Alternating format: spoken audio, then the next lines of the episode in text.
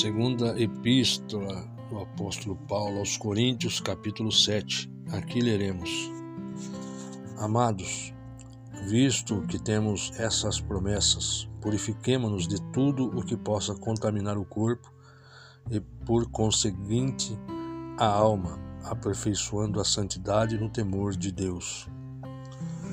Outra versão, queridos amigos, tendo promessas tão grandes, como estas, afastemo-nos de tudo o que contamina o corpo, ou a carne, e o espírito, e nos purifiquemos vivendo no temor de Deus, dedicando-nos somente a Ele.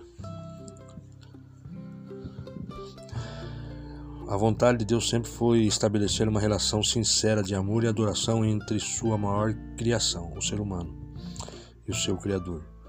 Para que essa comunhão ocorra, é necessário que o homem se separe de toda imundícia contaminadora.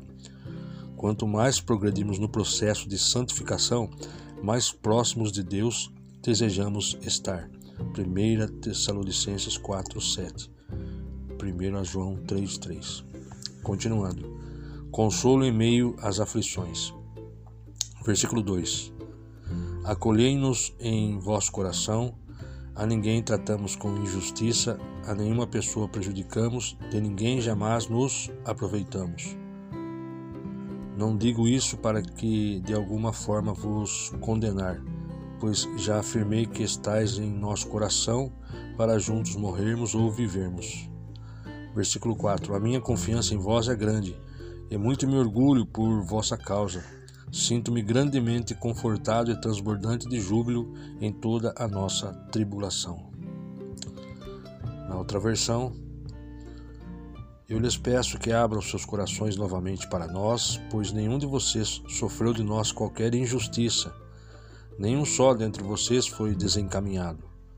Não enganamos a ninguém e não nos aproveitamos de ninguém. Versículo 3. Não estou dizendo isso para repreendê-los ou censurá-los, pois, como eu já disse antes, vocês estão para sempre em nosso coração e estejamos juntos, tanto para morrer como para viver.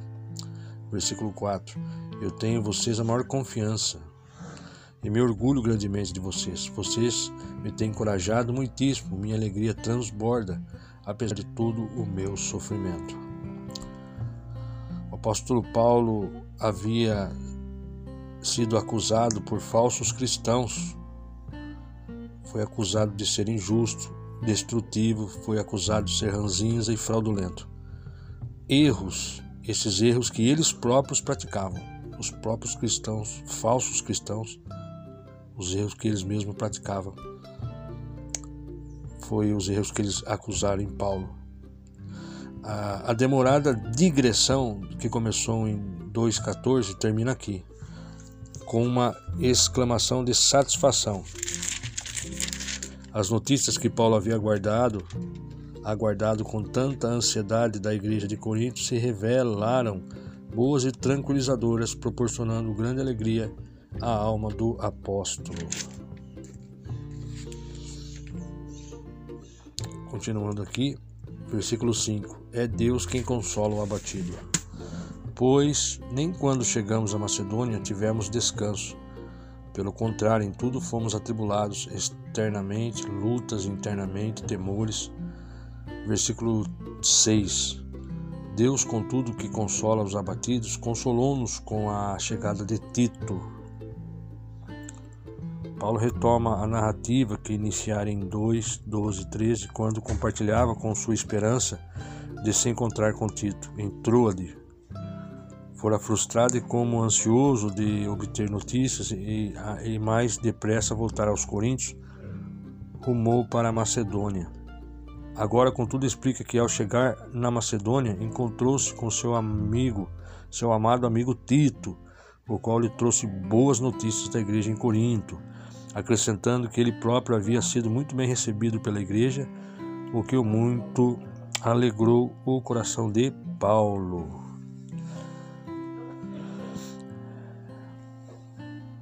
Versículo 7: Não somente com a vinda dele, mas semelhantemente com a consolação de Tito, recebeu de vós, ele nos relatou sobre a saudade, a tristeza e a preocupação que tendes por mim, de maneira que me alegrei ainda mais.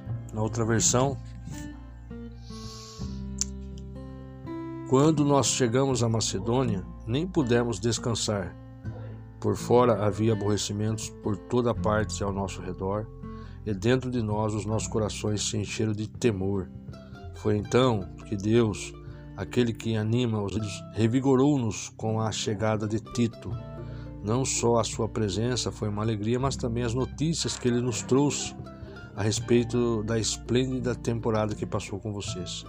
Quando ele me contou como vocês estavam ansiosos por minha visita e como estavam tristes pelo que tinha sucedido, assim como da lealdade e caloroso afeto que vocês têm para comigo, exultei de alegria.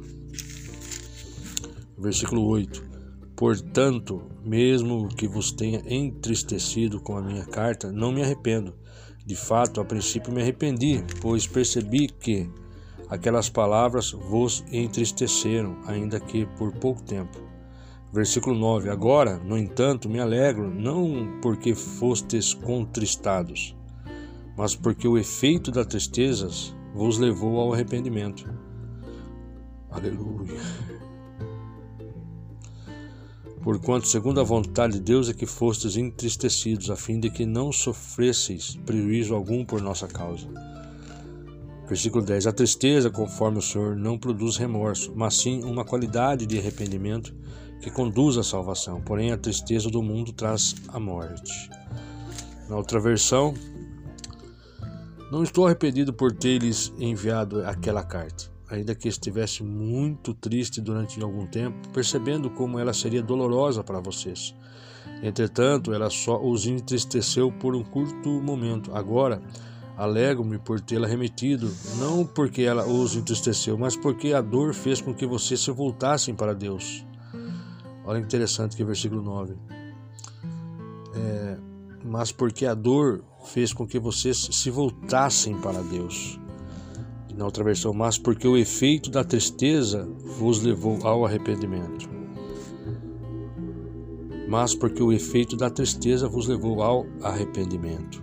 Porquanto, segundo a vontade de Deus, é que fostes entristecidos, a fim de que não sofresseis prejuízo algum por nossa causa. Versículo 10. A tristeza, conforme o Senhor, não produz remorso, mas sim uma qualidade de arrependimento que conduz à salvação, porém a tristeza do mundo traz a morte é, a tristeza que, conforme o Senhor, não produz remorso, não produz é, ficar mordendo, ficar se atormentando de novo, mas sim uma qualidade de arrependimento. Arrependimento é mudança de comportamento que conduz à salvação. Pessoa se arrepende com sinceridade, ela abandona o erro, porém a tristeza do mundo traz a morte. A palavra original grega metanoia significa arrependimento, mas no sentido de uma convicção prática em relação à mudança de atitude, mudança do caminho. Uma decisão necessária para a conversão e salvação de qualquer pessoa. Lucas 13, 3, 5. A tristeza, conforme o Senhor, refere-se ao sincero e profundo sentimento, conclusão, de se ter pecado contra a vontade explícita de Deus e por isso estar condenado à separação eterna de Deus, ou seja, a morte. Seguida de arrependimento, confissão e mudança, possibilita a salvação. Mateus 11, 28. Por outro lado, a tristeza do mundo é um tipo de depressão, é um tipo de frustração egoísta, motivada pelas consequências dolorosas das atitudes pecaminadas, das atitudes do pecado praticado, né, a prática do pecado, e não por um arrependimento é, teocêntrico, não por um arrependimento sincero, um arrependimento que o volta para Deus. Muito sério isso. Versículo 10: Porque Deus às vezes utiliza a tristeza em nossas vidas para nos ajudar a nos afastarmos do pecado, nos arrependermos, para assim nos levar à salvação. Já a tristeza do homem incrédulo não é a tristeza do arrependimento verdadeiro e produz a morte. Muito sério isso. Vamos ler aqui. Porque Deus às vezes utiliza a tristeza em nossas vidas para nos ajudar a nos afastarmos do pecado, nos arrependermos, para assim nos levar à salvação. Já a tristeza do homem incrédulo não é a tristeza do arrependimento verdadeiro. e produz o que? A morte, a perdição eterna, a vergonha eterna, a condenação. Versículo 11: Pois vede o que esse constrangimento, segundo a vontade de Deus, produziu em vós. Que dedicação, mas igualmente que defesa própria, que indignação, que temor, que saudade, que preocupação, que anseio por ver a justiça estabelecida em todos os aspectos. Provaste ser inocentes nessa questão. Na outra versão, vejam só quanto bem lhes fez essa tristeza enviada pelo Senhor. Vocês não encolheram mais os ombros, mas tornaram-se fervorosos e sinceros e muito ansiosos para se libertarem do pecado acerca do qual eu lhes tinha escrito. Ficaram preocupados e com medo com o que sucedera. Vocês fizeram tudo o que podiam para corrigir a situação. Escrevi-lhes daquela maneira para que o Senhor pudesse revelar quanto vocês na realidade nos consideram e não por causa de quem ofendeu, mas por causa da pessoa que foi ofendida. Pelo contrário, escrevi essa carta para tornar claro a vocês que Deus sabe da dedicação de vocês para conosco. Na outra versão. Por todas essas manifestações de afeto fomos revigorados, além do ânimo que recebemos, alegremos-nos muito mais ao contemplar a alegria de Tito porquanto sua alma semelhantemente foi contemplada com o encorajamento que recebeste de todos vós. Versículo 14: Pois eu havia declarado a ele que estava orgulhoso de vós, e não fui decepcionado por vós, mas, como tudo que vos afirmamos era verdade, assim também o orgulho que manifestamos a Tito se provou verdadeiro. Versículo 15: E o carinho dele para convosco é ainda mais intenso ao recordar da obediência de todos vós e de como o recebestes com temor e tremor. Versículo 16: Alegro-me por poder depositar plena confiança em vós. Na outra versão, vou ler aqui. Versículo 10: Porque Deus às vezes utiliza a tristeza em nossas vidas para nos ajudar a nos afastarmos do pecado, nos arrependermos, para assim nos levar à salvação. Já a tristeza do homem incrédulo não é a tristeza do arrependimento. Não é a tristeza do arrependimento verdadeiro e produz a morte. Versículo 11. Vejam só quanto bem lhes fez essa tristeza enviada pelo Senhor. Outra versão. Pois vede o que esse constrangimento, segundo a vontade de Deus, produziu em vós.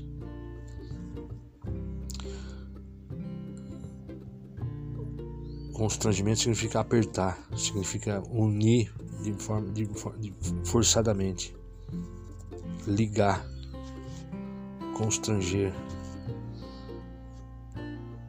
Continuando, vejam só quanto bem eles fez esse constrangimento, essa tristeza enviada pelo Senhor. Vocês não, não encolheram mais os ombros, mas tornaram-se fervorosos e sinceros e muito ansiosos para se libertarem do pecado acerca do qual eu lhes tinha escrito. Ficaram preocupados e com medo com o que sucedera. Vocês fizeram tudo o que podiam para corrigir a situação.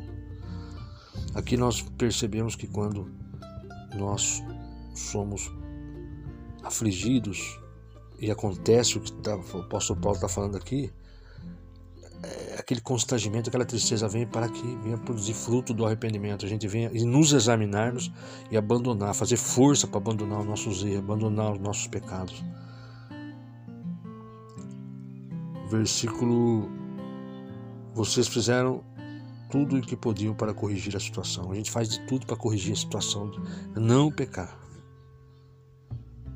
Versículo 12: Escrevi-lhes daquela maneira para que o Senhor pudesse revelar quanto vocês, na realidade, nos consideram e não por causa de quem ofendeu, nem por causa da pessoa que foi ofendida. Pelo contrário, escrevi essa carta para tornar claro a vocês que Deus sabe da dedicação de vocês para conosco. Versículo 13: Além do estímulo que vocês nos deram com o seu afeto, nós ficamos ainda mais alegres vendo o contentamento de Tito, porque vocês lhe deram uma acolhida tão boa e o seu espírito recebeu o refrigério de todos vocês.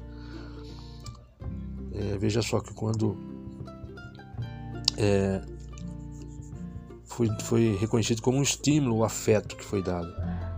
É, e ficou mais alegre e deu contentamento de Tito, porque vocês deram uma acolhida boa, uma boa acolhida. Então, o acolhimento trouxe é, um refrigério de todos vocês, um espírito, refrigério no espírito e um contentamento, entendeu?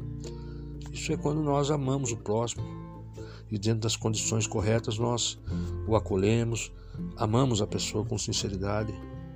Versículo 14: Eu disse a ele como ia ser, e contei-lhe antes que ele fosse do meu orgulho por vocês, e vocês não me desapontaram. Eu sempre lhes disse a verdade, e agora ficou provado que eu me orgulhei diante de Tito com razão.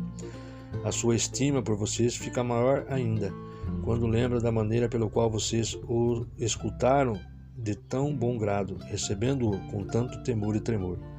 Versículo 16: Com isso me deixa feliz em poder ter plena confiança em vocês. Nós lemos então 2 Coríntios, capítulo 7, do versículo 1 ao 16, falando do consolo em meio às aflições. Também é Deus quem consola o abatido. Também aprendemos aqui que o Senhor, é, a tristeza que o Senhor permite, não produz remorso, mas sim uma qualidade de arrependimento que conduz o que? A salvação. Já a tristeza da incredulidade, a tristeza carnal, a tristeza do mundo traz a morte. Que Deus nos livre e nos busquemos em Cristo Jesus a obediência, o arrependimento, porque o arrependimento traz purificação, o arrependimento a festa no céu, quando uma alma se arrepende. Então, quando nós abandonamos o pecado, nós estamos é, automaticamente né, demonstrando interesse de estar mais próximos de Deus. Quanto mais próximo de Deus, mais luz podemos receber, receberemos certamente. Todas as dúvidas nós é, assassinamos a dúvida pela palavra de Deus. Por isso devemos meditar, estudar a palavra e aplicar em nossa vida.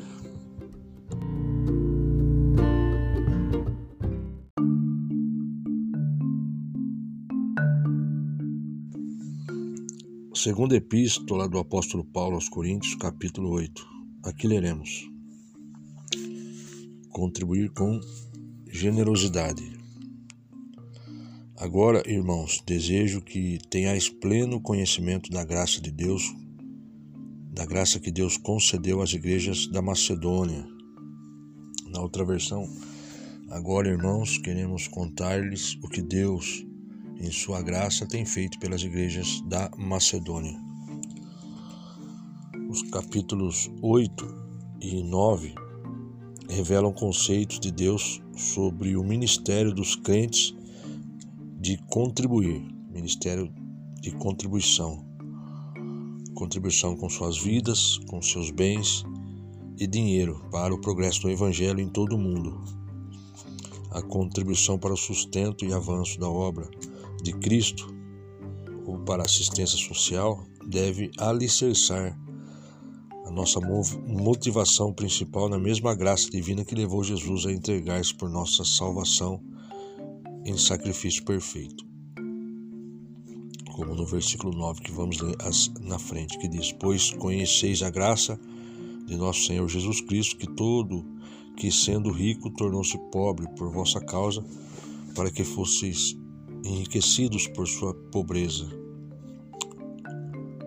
Continuando, versículo 2: No meio da mais severa tribulação, a grande alegria e a extrema pobreza deles transbordaram em rica generosidade. Na outra versão da Bíblia Viva, apesar de terem eles passado por muitas dificuldades e apertos, misturaram sua grande alegria com sua profunda pobreza, e o resultado foi uma generosidade transbordante. O apóstolo Paulo aqui salienta que os macedônios não contribuíram do que lhes sobrejava, do que mas tirando sem medida da sua própria pobreza, ofertaram com generosidade e também com grande alegria. A expressão grega no original, naplotetos, aqui traduzida por generosidade, tem o um sentido de singeleza de coração. Veja só, somos motivados a contribuir com liberalidade, tá? de forma liberal, liberalmente, sem calcular quanto estamos deixando de poupar. Então, realmente motivados, livre de motivos egoístas, como está lá em Romanos 12, 8. Versículo 3: Porquanto posso dar testemunho de que contribuíram de livre vontade na medida de seus bens e até mesmo acima disso na outra versão, eles deram não somente aquilo que podiam dar, mas muito mais do que isso. Eu posso testemunhar que assim o fizeram de vontade própria. Você veja só, quando a graça do Senhor inunda a vida de uma pessoa, quando a graça prevalece na vida de um crente, inundando a mente dele, o coração, a sua contribuição, a nossa contribuição, não somente é, dirigida pelo Espírito, é, espírito é teocêntrica, espontânea e de forma generosa, como também é realizada com alegria, com a verdadeira alegria. Portanto, não é necessário que, que os crentes pressionem ou sejam pressionados a cooperar. O testemunho de Paulo e de outros irmãos serviram de grande testemunho e motivação versículo 4: pois, pois nos solicitaram com muita insistência o privilégio de participar da assistência em favor dos santos. E não simplesmente fizeram o que esperávamos, mas primeiramente deram a si mesmos ao Senhor e a nós pela vontade de Deus. Na outra versão, eles nos suplicaram que levássemos o dinheiro, a fim de poderem participar da alegria de ajudar os santos os santos de Jerusalém. Eles fizeram além das nossas expectativas, porque a primeira atitude deles foi entregarem-se ao Senhor e depois a nós para quaisquer ordens que Deus lhe pudesse dar por nosso intermédio. Então, antes da contribuição, antes da motivação para a contribuição material e financeira com o ministério da igreja, é, o crente é impulsionado pelo Espírito Santo a doar sua vida a Jesus, a dedicar sua vida a Jesus, a entregar, a se lançar, a doar realmente, fazer uma doação da sua própria vida para o Senhor Jesus, abandonando seus próprios interesses, abandonando suas próprias vontades e desejando todo o coração, se lança para buscar fazer a vontade do Senhor. É, os macedônios se ofereceram como missionários ao lado de Paulo e para cooperar de todas as formas com a expansão do reino de Deus por todo o mundo. O crente sincero chega à conclusão de que pessoas, ou seja, as almas, as pessoas, os seres humanos, são muito mais importantes do que o dinheiro. versículo 6: De tal maneira que pedimos a Tito que, assim como já havia começado, semelhantemente completasse essa expressão de graça da vossa parte. E ficaram tão entusiasmados com isso que insistimos com Tito que, primeiramente, já havia incentivado vocês a contribuir, que os visitasse e animasse a completar sua participação nesse ministério de, da contribuição. A coleta das ofertas havia começado entre os coríntios sobre a orientação de Tito, que está falando aqui, é, de um ano atrás, há cerca de um ano atrás. Entretanto, pelos problemas que surgiram na igreja, tal plano de ação havia perdido o interesse geral. Né, esse plano de, da coleta das ofertas. O apóstolo Paulo, então, está enviando Tito de volta à igreja em Corinto, levando consigo essa carta de encorajamento. Versículo 7. Todavia, assim como tendes transbordado em tudo, em fé, em palavra, em conhecimento, em toda a dedicação e no amor que temos despertado em vós, vede que igualmente transbordeis nesse privilégio de contribuir. Versículo 8. Não vos digo isso como quem dá ordens, mas para provar a sinceridade do vosso amor, mediante a comparação com a dedicação de outros. Versículo 9: Pois conheceis a graça de nosso Senhor Jesus Cristo, que, sendo rico, tornou-se pobre por vossa causa, para que fosseis enriquecidos por sua pobreza. Na outra versão, Você sabe como o nosso Senhor Jesus era cheio de graça, embora fosse tão rico, ele se fez tão pobre para ajudá-los, de tal maneira que, tornando-se pobre, vocês se tornaram muito ricos. Jesus, Deus Filho, em sua encarnação e também na sua morte expiatória na cruz do Calvário. Né? no lugar de todas as pessoas, de todo o crente sincero. Esvaziou-se da sua própria glória e riqueza absoluta para que, por meio da sua pobreza, nós pudéssemos ser enriquecidos. Esse é o grande incentivo e motivação de toda a generosidade cristã sobre a terra até o glorioso retorno do Senhor.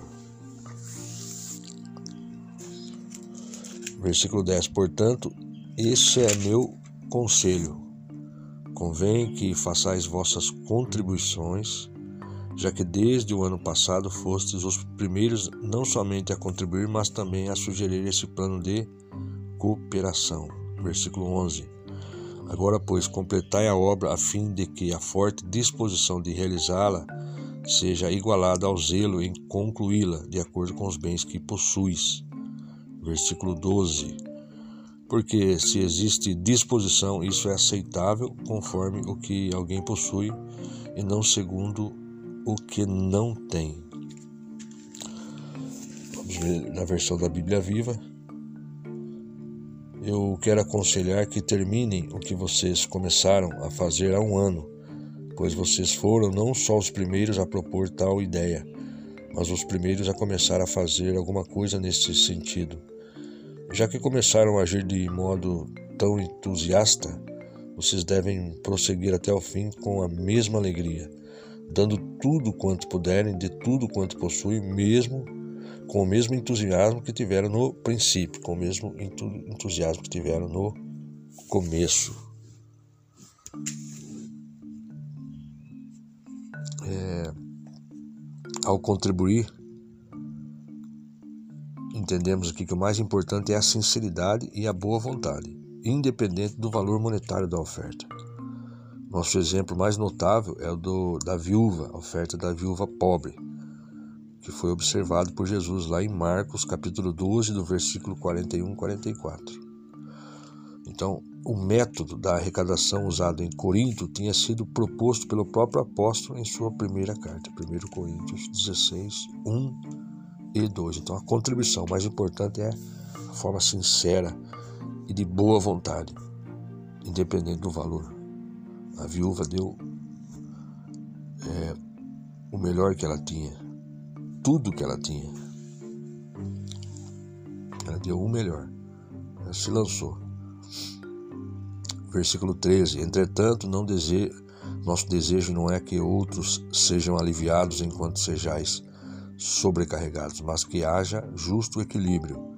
Versículo 14. No presente momento, a vossa fatura, a vossa fartura, desculpa, suprirá a grande necessidade deles, para que, de igual modo, a abundância deles venham a suprir a vossa privação e assim haja igualdade. Como está escrito, quem muito havia colhido não o fez com excesso, para que nada faltasse a quem pouco recolhera.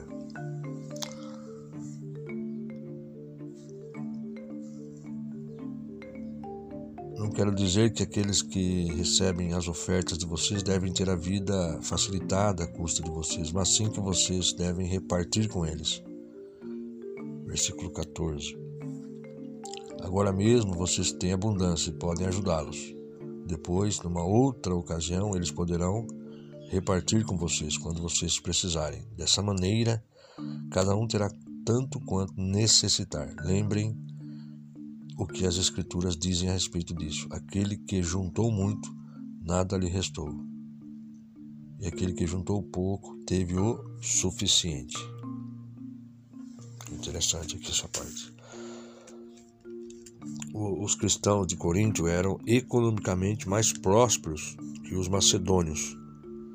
No entanto, Paulo lhes lembra da instabilidade da vida onde as situações podem se alterar de uma hora para outra, conforme Romanos 15, 27.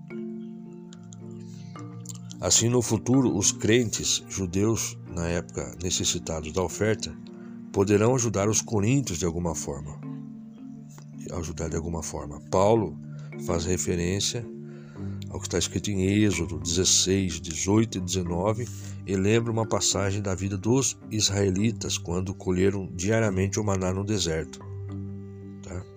Os idosos e fracos, juntamente, menos do que necessitavam, os idosos e fracos juntavam menos do que necessitavam, enquanto os jovens e vigorosos recolhiam mais. Entretanto, a distribuição era é, equânime, de modo que o excesso de uns compensava a falta de outros, e todos tinham suas necessidades supridas.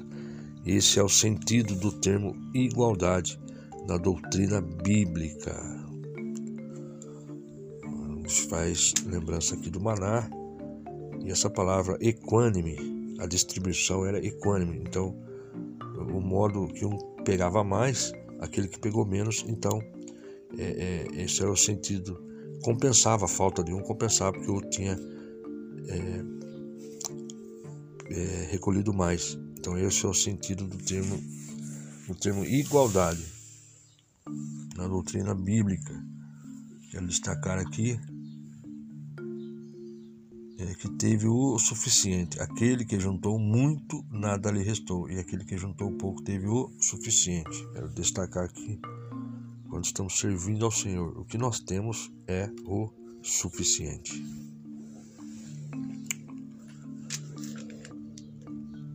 Continuando 2 Coríntios capítulo 8, versículo 16, o zelo na coleta das ofertas. Agradecemos a Deus por ter colocado no coração de Tito a mesma dedicação por vós, pois Tito não apenas aceitou a nossa solicitação, mas já partiu para vos visitar com muito entusiasmo e por iniciativa própria.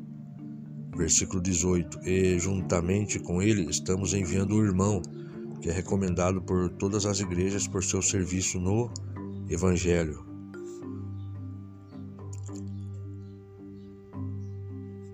Tanto aqui como no versículo 22, que vamos ler aqui na frente, Está escrito: Além de tudo, estamos enviando com eles o nosso irmão que muitas vezes de várias maneiras já nos provou ser zeloso e agora ainda mais dedicado por causa da grande confiança que ele tem em vós. Então, tanto aqui como nesse versículo que lemos, não é não, não se é possível precisar quem é o irmão, realmente, quem realmente ele é, citado por Paulo. Tudo indica que pode ser Lucas e Tíquico, porque se lermos em Atos 24, Efésios 6, 21, com referência também Colossenses 4, 7. De qualquer maneira, homens de Deus, bem conhecidos por sua fidelidade ao ministério. Continuando o versículo 19. E não apenas por esse motivo, mas ele também foi escolhido pelas igrejas para ser nosso companheiro de viagem, enquanto ministramos essa graça para a glória do Senhor e para demonstrar nossa boa vontade. Versículo 20. O nosso cuidado é evitar que alguém nos acuse em relação ao nosso modo de administrar essa generosa oferta. 21. Pois estamos empregando todo o zelo necessário que é correto, não somente aos olhos do Senhor, mas também perante aos olhos os olhos dos homens. Na outra versão,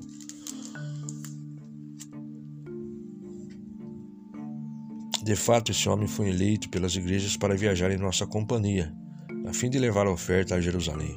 Isso honrará o Senhor e mostrará nossa disposição em ajudar-nos mutuamente. Viajando juntos, nós nos guardaremos de qualquer suspeita, pois queremos evitar que alguém encontre falta no modo pelo qual estamos lidando com essa oferta generosa. Deus sabe que somos honestos, mas eu desejo que todas as pessoas também tenham a mesma impressão. Estou enviando ainda outro irmão que nós sabemos por experiência que é um servo de Cristo fervoroso. Ele está particularmente interessado enquanto aguarda essa viagem, porque eu lhe contei a respeito do entusiasmo de vocês em ajudar. Veja só, é muito importante que o servo do Senhor seja avaliado não somente por Deus, é, que a tudo contempla, que Deus vê todas as coisas, mas pelo povo da igreja também, pelas pessoas da igreja, sobre a maneira bíblica correta, a maneira ética, a maneira honesta com que vive e a maneira como administra a obra de Cristo Jesus. Não é o que nós vemos hoje na maioria das igrejas, só fica pedindo dinheiro. Esses, na verdade, são falsos é, evangélicos são falsos. Um gospel de falsidade e hipocrisia. Estão indo e levando muitas pessoas para a perdição eterna, para a vergonha eterna, para o inferno. Nós não vemos aqui Jesus pedir para que os líderes ficassem ricos. Não é isso que está se tratando. Nunca foi a pregação de Jesus vou te dar isso, vou te dar aquilo, vou te fazer próximo, vou te dar fazendas, gado, casa, milhões de reais. Não é isso. Jesus veio para nos salvar. Versículo 22. Além de tudo, estamos enviando com eles o nosso irmão que muitas vezes e de várias maneiras já nos provou ser zeloso e agora ainda mais dedicado por causa da grande confiança que ele tem em vós. Quanto a Tito, ele é meu companheiro e cooperador para convosco. Quanto a nossos irmãos, eles são apóstolos das igrejas e glória para Cristo.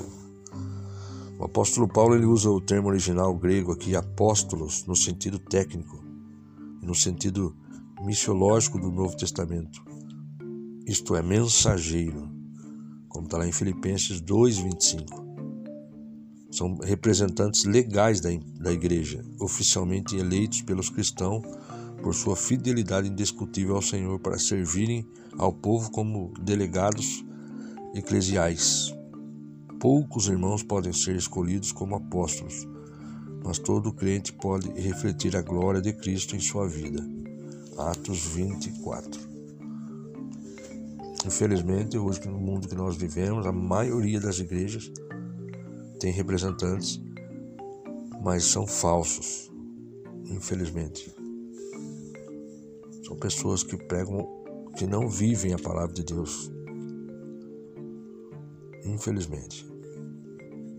Então nós devemos escolher realmente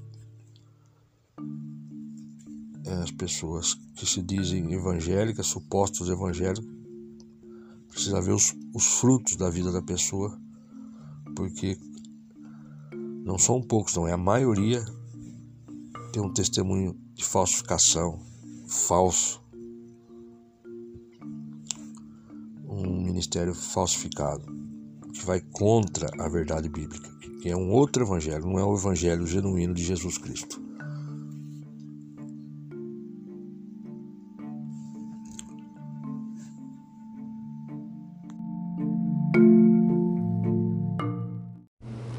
Segunda Coríntios, capítulo 1, a partir do versículo 17. Será que ao planejar assim o fiz com leviandade? Ou será que ao tomar decisões tenho agido de forma carnal, comprometendo-me ao mesmo tempo com sim e não? Veja só, apóstolo Paulo fala: será que por estar planejando desta maneira, Eu estou planejando ir, por exemplo, a, a Macedônia, depois voltar, passar aí, estar com vocês, passar um tempo aí com vocês. Vocês depois me enviar para a Judéia. Para mim ir continuar pregando, para mim continuar pregando o Evangelho. Será que fiz isso de uma forma leviana? Será que eu planejei isso de uma forma leviana ou será que a tomar tal decisão tendo agido de forma carnal ou será que é de maneira carnal que eu estou fazendo isso? Será que este meu planejamento ele é meramente carnal? Então será que eu estou comprometido aí com dúvida? Será que eu tenho dúvida? Sim, não? É isso que o apóstolo Paulo está questionando. É... Será que às vezes o que nós planejamos é... vai levar, no... o nosso planejamento vai nos levar mais próximo do Senhor? Nossos planejamentos vai levar nós a conhecer mais o Senhor? Entende? Ou o meu planejamento de vida é, é de uma maneira leviana, com dúvidas.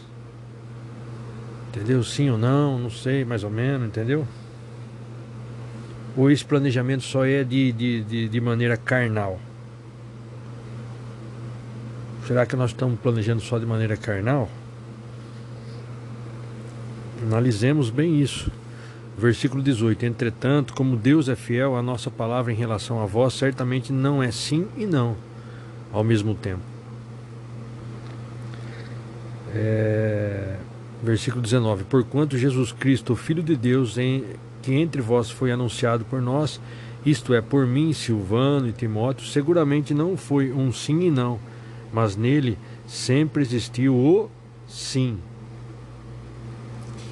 Sempre existiu o sim.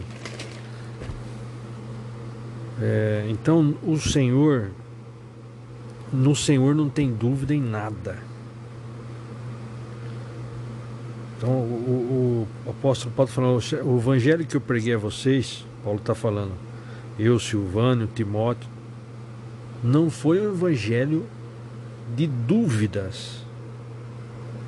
Assim, não, sim, não, não, sim, sim, não. Não, eu preguei o Evangelho de Jesus Cristo. O Evangelho de Jesus Cristo é o sim. O Evangelho de Jesus Cristo não é o Evangelho de dúvidas. É o Evangelho sim. O Evangelho positivo. Sim, esse é o Evangelho. Sempre existiu sim. Ok?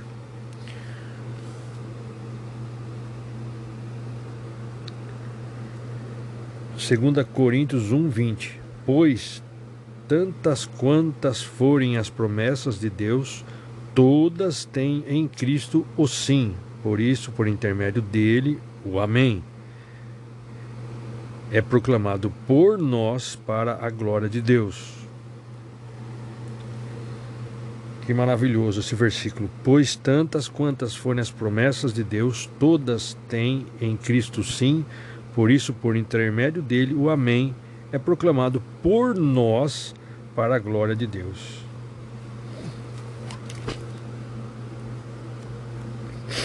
Todas as promessas de Deus têm o sim através do nosso Senhor Jesus Cristo e o Amém. Glória a Deus. Então, o que está escrito vai ser com certeza. Mas por que está demorando por uma promessa? Essa demora, esse não é nosso, esse não é nosso. O sim já tem, esse não é nosso. É a nossa carne, é as nossas dúvidas, insegurança, é a nossa, é a nossa inconstância, é dúvida. Agora o Evangelho de Cristo não tem dúvida. Por isso que a palavra de Deus sempre nos ensina: sem fé é impossível agradar a Deus. Temos que ter fé, confiança, temos que crer. Tantas quantas forem as promessas de Deus, todas têm em Cristo o sim, por isso, por intermédio dele, o amém, e proclamado por nós para a glória de Deus.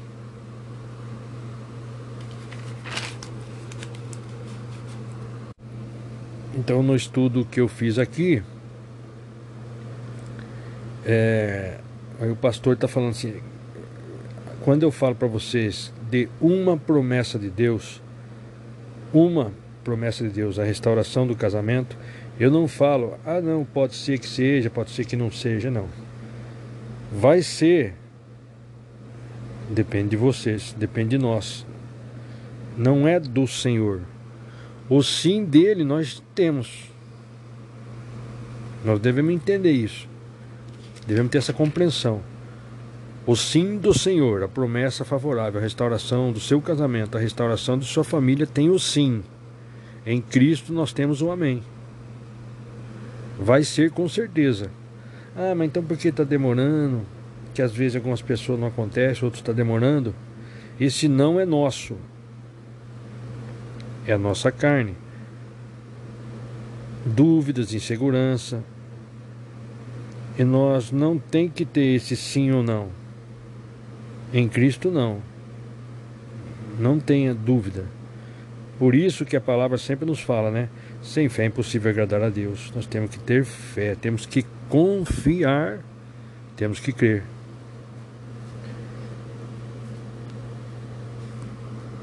Segunda Coríntios, capítulo 1, versículo 20.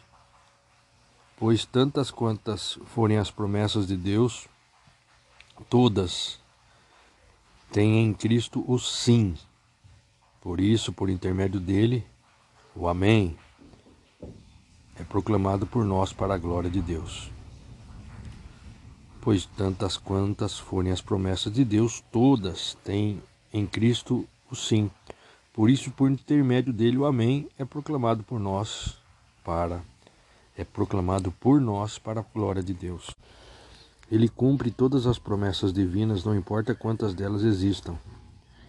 E nós temos mostrado a todos como Ele é fiel, e com isso damos glória ao Seu nome.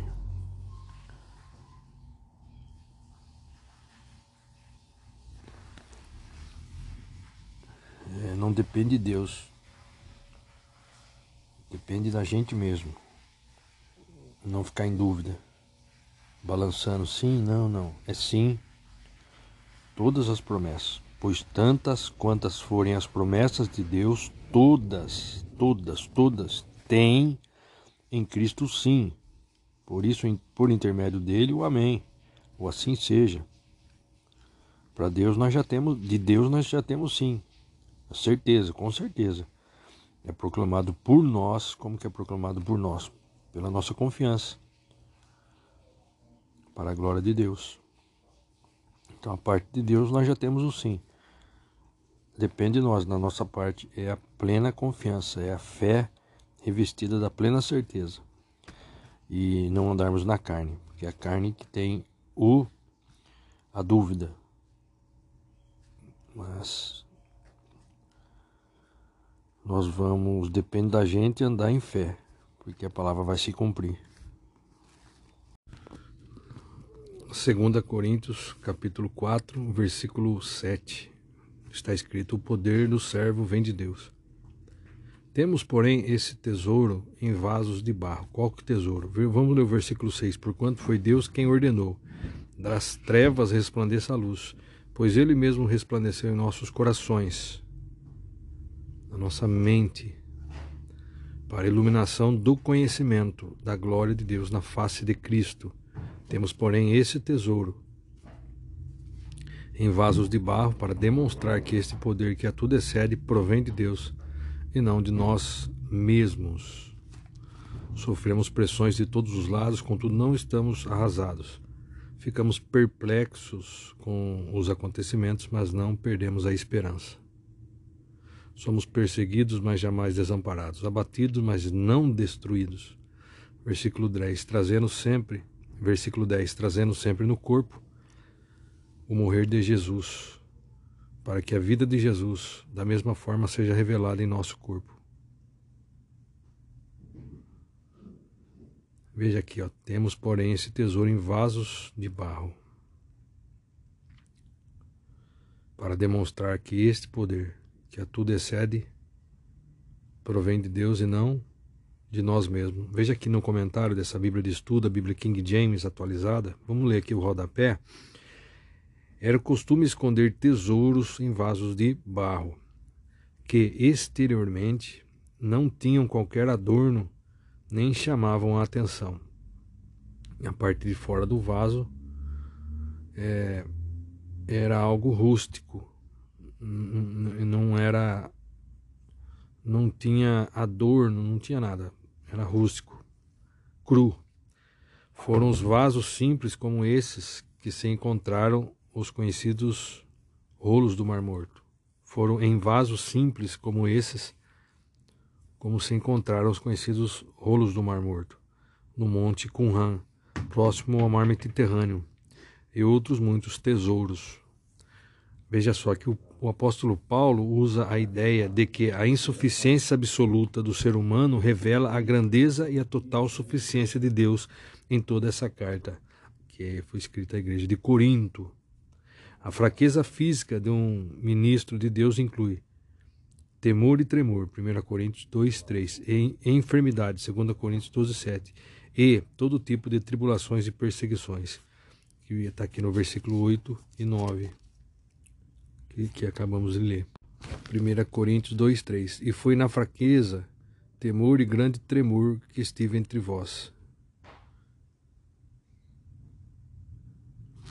E vamos ler também 2 Coríntios 12, 7.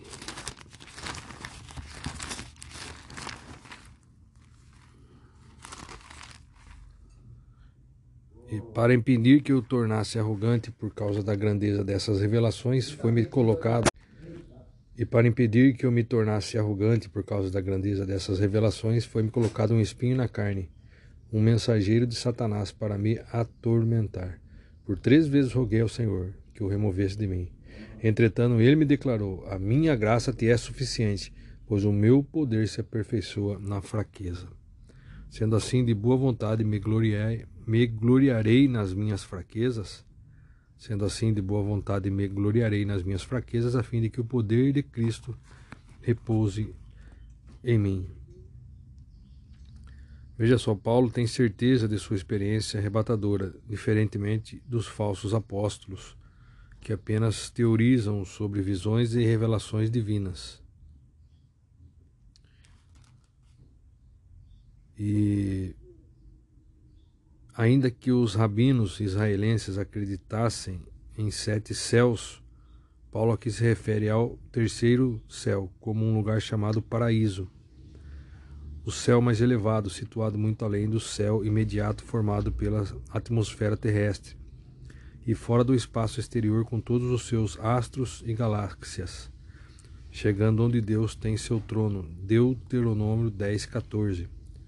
Por isso, declara-se que Jesus Cristo, ressurreto e glorificado, passou pelos céus e agora, tendo sido elevado além de todos os céus, está exaltado acima do, entre aspas, terceiro céu, onde as almas dos crentes que já deixaram seus corpos materiais descansam na presença do Senhor. Hebreus 4:14.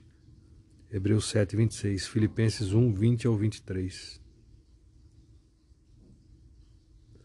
A grandeza e as maravilhas presenciadas por Paulo ampliaram extraordinariamente sua fé e poder espiritual.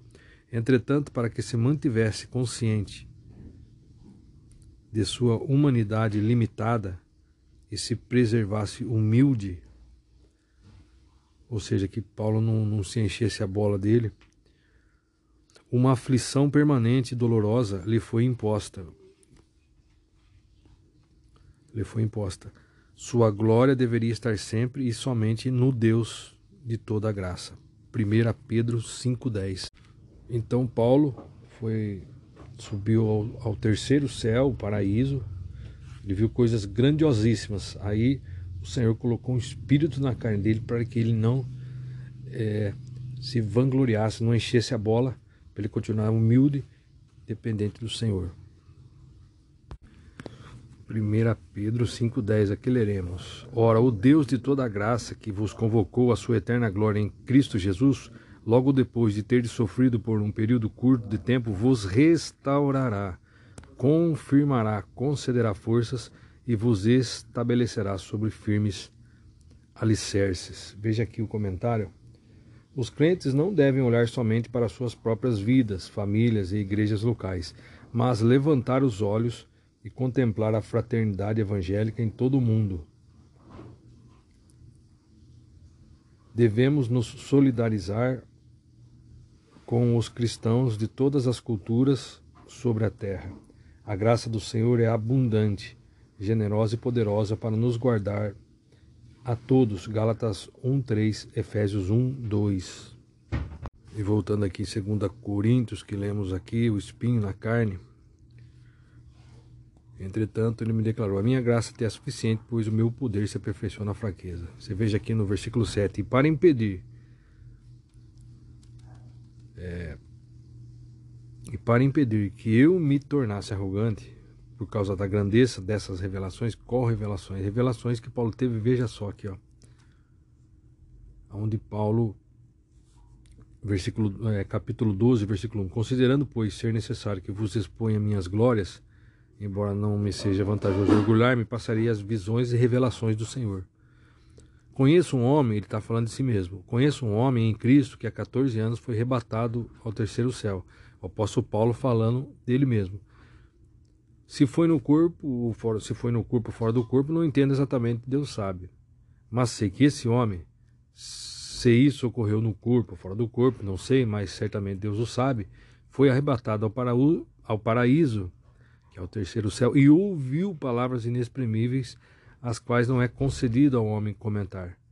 Nesse homem me orgulharei, mas não em mim mesmo, a não ser em minhas próprias fraquezas.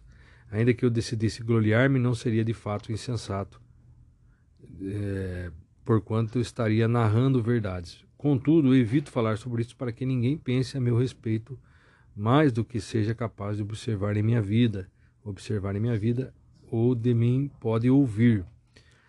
Aí, versículo 7: Para impedir que eu me tornasse arrogante por causa dessas, da grandeza dessas revelações, foi-me colocado um espinho na carne, um mensageiro de Satanás para me atormentar. Por três vezes roguei ao Senhor que removesse de mim. Paulo orou três vezes, clamou três vezes ao Senhor para remover, para tirar.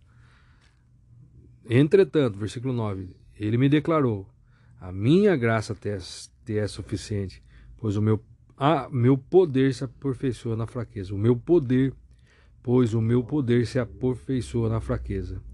Pois o meu poder se aperfeiçoa na fraqueza. Sendo assim, de boa vontade me gloriarei nas minhas fraquezas, a fim de que o poder de Cristo repouse em mim. Você veja aqui,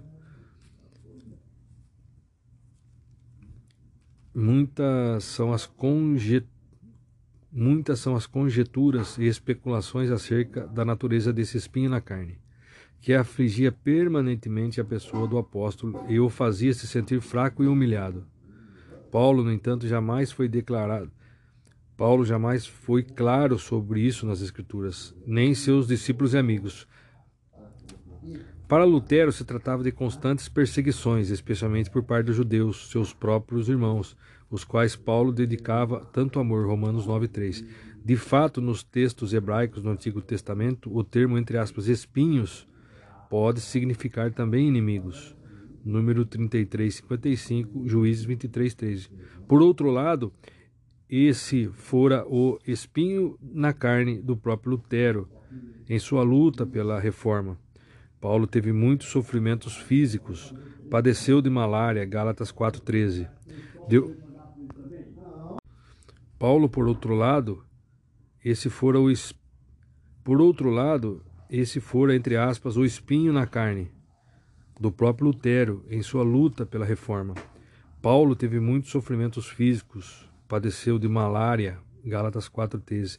Deu uma doença que muito lhe prejudicara a visão, Gálatas 4,15, e de fortes enxaquecas. Deu uma doença que lhe muito prejudicara a visão, Gálatas 4,15, e de fortes enxaquecas.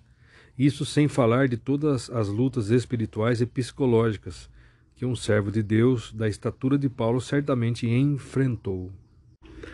Temos, porém, esse... eu cliquei aqui, entrou a gravação, voltando. E agora, para concluir, 2 Coríntios 4, nós lemos que o poder do servo vem de Deus. Temos, porém, versículo 7. Temos, porém, esse tesouro em vaso de barro para demonstrar que este poder que a tudo excede provém de Deus e não de nós mesmos.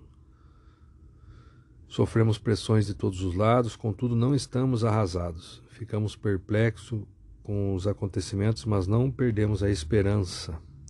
Somos perseguidos, mas jamais desamparados, abatidos, mas não destruídos. Versículo 10. Versículo 10, trazendo sempre no corpo o morrer de Jesus, para que a vida de Jesus, da mesma forma, seja revelada em nosso corpo. Veja aqui, a fragilidade da pessoa humana, tão bem representada na figura de vaso de barro, pode ser observada na própria vida diária do apóstolo Paulo, em suas constantes adversidades e perseguições que o esbofeteavam por amor do Evangelho e por meio das quais compartilhava as, aflições e a glória de Cristo. Romanos 8, 17, Filipenses 3, 10, Colossenses 1, 24. Aí continuando aqui o versículo 11: Pois nós que estamos vivos somos cotidianamente entregues à morte por amor a Jesus, para que a sua vida também se manifeste em nosso corpo mortal. Versículo 12: De maneira que em nós opera a morte, entretanto em vós a vida. Versículo 13: Assim está escrito: Cri, por isso declarei. Com esse mesmo espírito de fé, nós igualmente cremos e por esse motivo falamos. Assim está escrito: Cri, por isso declarei. Com esse mesmo espírito de fé, nós igualmente cremos e por esse motivo falamos. Temos certeza de que aquele que ressuscitou o Senhor Jesus dentre os mortos da mesma forma, nos ressuscitará com ele e nos apresentará convosco. Tudo isso é para o vosso benefício, para que a graça que está alcançando mais e mais pessoas faça transbordar as muitas ações da graça para a glória de Deus. Aí veja só, a fé no Senhor produz o testemunho cristão. Salmos 116, 10. Por isso, Paulo dedicava-se à vida missionária incansavelmente por isso, Paulo dedicava-se à vida missionária incansavelmente, a fim de levar aos desconhecidos em todo o mundo a gloriosa palavra da salvação. Dois pontos. O Evangelho. O mesmo Espírito que nos concede a fé é o Espírito da, entre aspas, é o, perdão, vou ler novamente. O mesmo Espírito que nos concede a fé é o Espírito da, dois pontos, adoção. Romanos 8,15 da sabedoria, Efésios 1, 17, da graça, Hebreus 10, 29, e da glória, 1 Pedro 4, 14. Então, o mesmo Espírito, com letra maiúscula, é o Espírito Santo, que nos concede a fé, é o Espírito da adoção, sabedoria, graça e glória. Vamos conferir? Adoção, Romanos 8, 15. O Espírito Santo é o Espírito da adoção. Versículo 15 de Romanos 8: Pois vós não recebeste um espírito que vos escravize para andardes mais uma vez, uma vez mais atemorizados, mas recebestes o Espírito, com letra maiúscula, que os adota como filhos, por intermédio do qual podemos clamar, dois pontos, Abba, Pai, ou Papai querido. Agora, o mesmo Espírito que nos concede a fé é o Espírito da sabedoria, Efésios 1,17.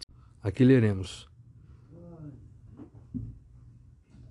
Para que o Deus de nosso Senhor Jesus Cristo, o Pai da glória, vos dê o espírito da sabedoria e da revelação no pleno conhecimento dele.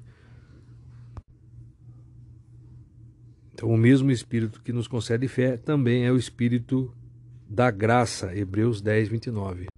Aqui leremos: Julgai vós quanto maior castigo merecerá quem feriu os pés do Filho de Deus, profanou o sangue da aliança pelo qual ele foi santificado, e insultou o Espírito da graça, está vendo? O Espírito da graça.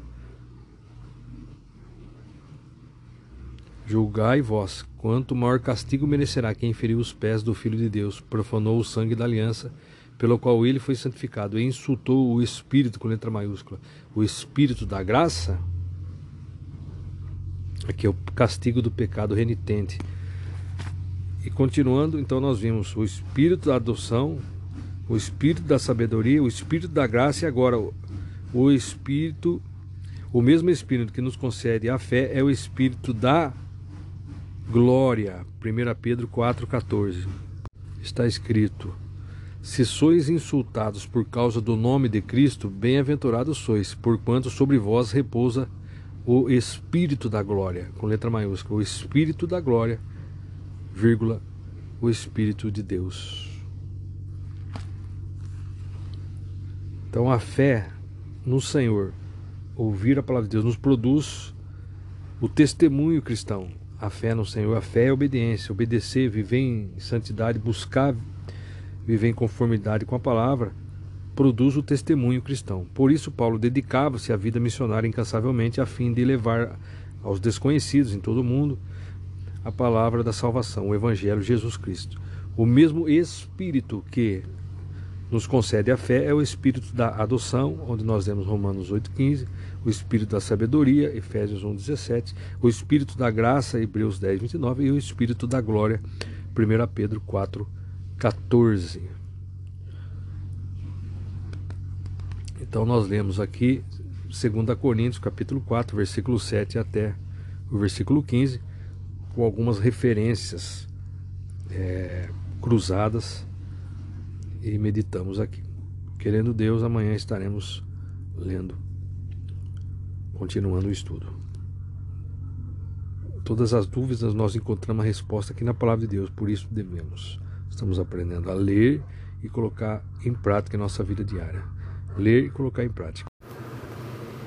2 Coríntios, capítulo 4, versículo 7. Veja só aqui que nós vamos ler aqui o comentarista.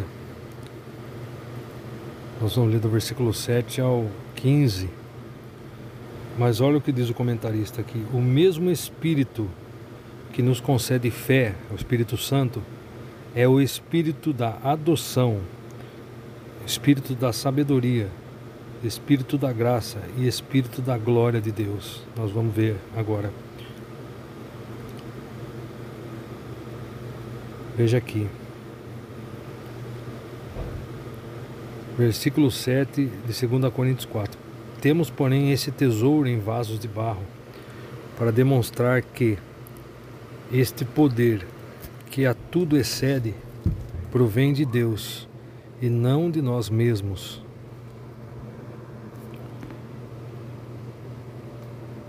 Veja aqui.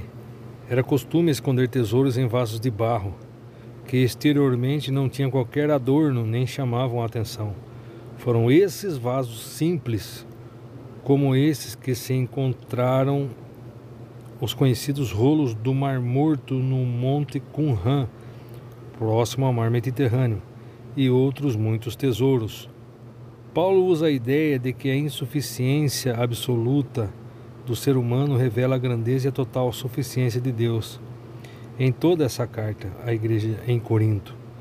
A fraqueza física de um ministro de Deus inclui temor e tremor, 1 Coríntios 2,3, enfermidades, 2 Coríntios 12,7, e todo tipo de tribulações e perseguições, versículo 8 e 9, que vamos ler agora.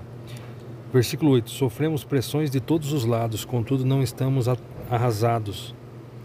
Ficamos perplexos com os acontecimentos, mas não perdemos a esperança ficamos perplexos com, com os acontecimentos, um monte de coisa que, que está acontecendo. É. Mas não perdemos a esperança. Nossa esperança tem nome. Nossa esperança é o Senhor Jesus. Versículo 9: Somos perseguidos, mas jamais desamparados.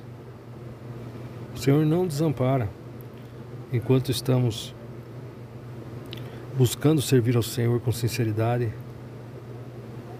Com o Senhor, o que nós temos em mãos é o suficiente e o Senhor não desampara de forma alguma, mas jamais desamparados, abatidos, mas não destruídos. às vezes ficamos sofremos, ficamos abatidos, mas não destruídos. O Senhor está nos protegendo. Versículo 10: trazendo sempre no corpo o morrer de Jesus. Porque nós temos que fazer morrer nossa vontade todo dia. Jesus morreu na cruz para que nós possamos ter essa força. Trazendo sempre no corpo a morte de, de Jesus, para que a vida de Jesus, da mesma forma, seja revelada em nosso corpo. Veja que a fragilidade da pessoa humana não tem é, tão bem representada na figura do vaso de barro, pode ser observada na própria vida diária do apóstolo Paulo, em suas constantes adversidades e perseguições que o esbofeteavam por amor do Evangelho e por meio das quais compartilhava as aflições e a glória de Cristo. Romanos 8, 17, Filipenses 3, 10, Colossenses 1, 24.